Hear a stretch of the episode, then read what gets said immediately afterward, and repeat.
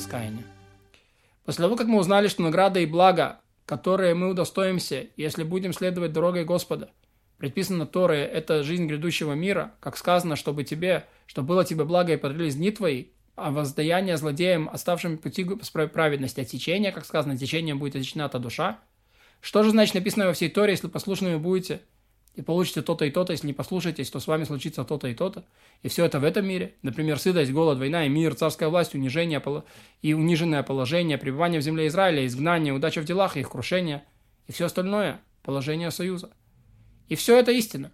Так было и так будет. Когда мы исполняем заповеди Торы, мы удостаиваемся всяческих благ этого мира. Когда нарушаем их, происходят предписанные беды. И все же эти блага не окончательная награда заповедей а беды – не окончательное воздаяние тем, кто нарушает всяческие заповеди.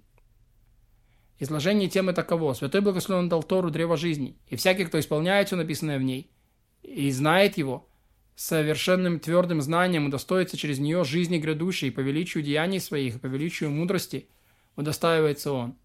И в Торе нам обещано, что если мы будем исполнять ее в радости и с удовольствием, будем постоянно корпеть над ее мудростью – то он устранит все, что мешает нам исполнять ее, например, болезни, войну, голод, подобное этому. И одарит он нас всевозможными благами, поддерживающими нас в исполнении Торы, например, изобилием, миром, серебром, золотом, чтобы не, было, мы, чтобы не были мы все дни заняты потребностями тела, а были бы свободны учиться мудрости, исполнять заповеди, дабы удостоиться жизни мира грядущего, как сказано в Торе, после того, как нам обещаны блага в этом мире в заслугу этого зачтется нам. Еще поведал нам Тора, что если мы собственной, по собственной воле оставим Тору и займемся при, переходящей суетой, как сказано, и ожирел Ишуру и начал брыкаться, то судья истинно лишит отступников всех благ этого мира, которые укрепили их в намерении брыкаться, и заведет на них все, наведет на них все беды, которые препятствуют приобретению мира грядущего, что пропали они в злодействе своем. И это написано в Торе, служить будешь врагу, своим, врагу своему, которого пошлет тебе Господь, вместо того, чтобы не служить Господу Богу твоему. Так и следует понимать эти благословения и проклятия. Иными словами, если вы служите Господу в радости и соблюдаете Его стези, Он не спошлет вам эти благословения и устранит проклятие, чтобы вы были свободны и могли набираться мудрости Торы и заниматься ею, чтобы достоиться жизни мира грядущего, чтобы было тебе благо в мире, которое сплошное благо, и чтобы продлились твои дни в мире, который, который длится вечно. В результате вы удостоитесь двух миров. В мире, в мире этом благ, ведущих к жизни мира грядущего.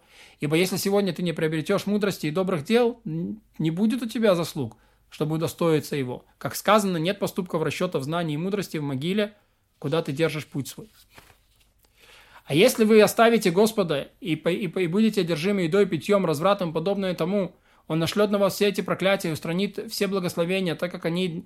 Так что дни ваши пройдут в ужасе и страхе, и не будет у вас ни свободного сердца, ни совершенства тела, ни чтобы исполнить заповеди, чтобы пропали вы для мира грядущего, дабы пропали вы для мира грядущего.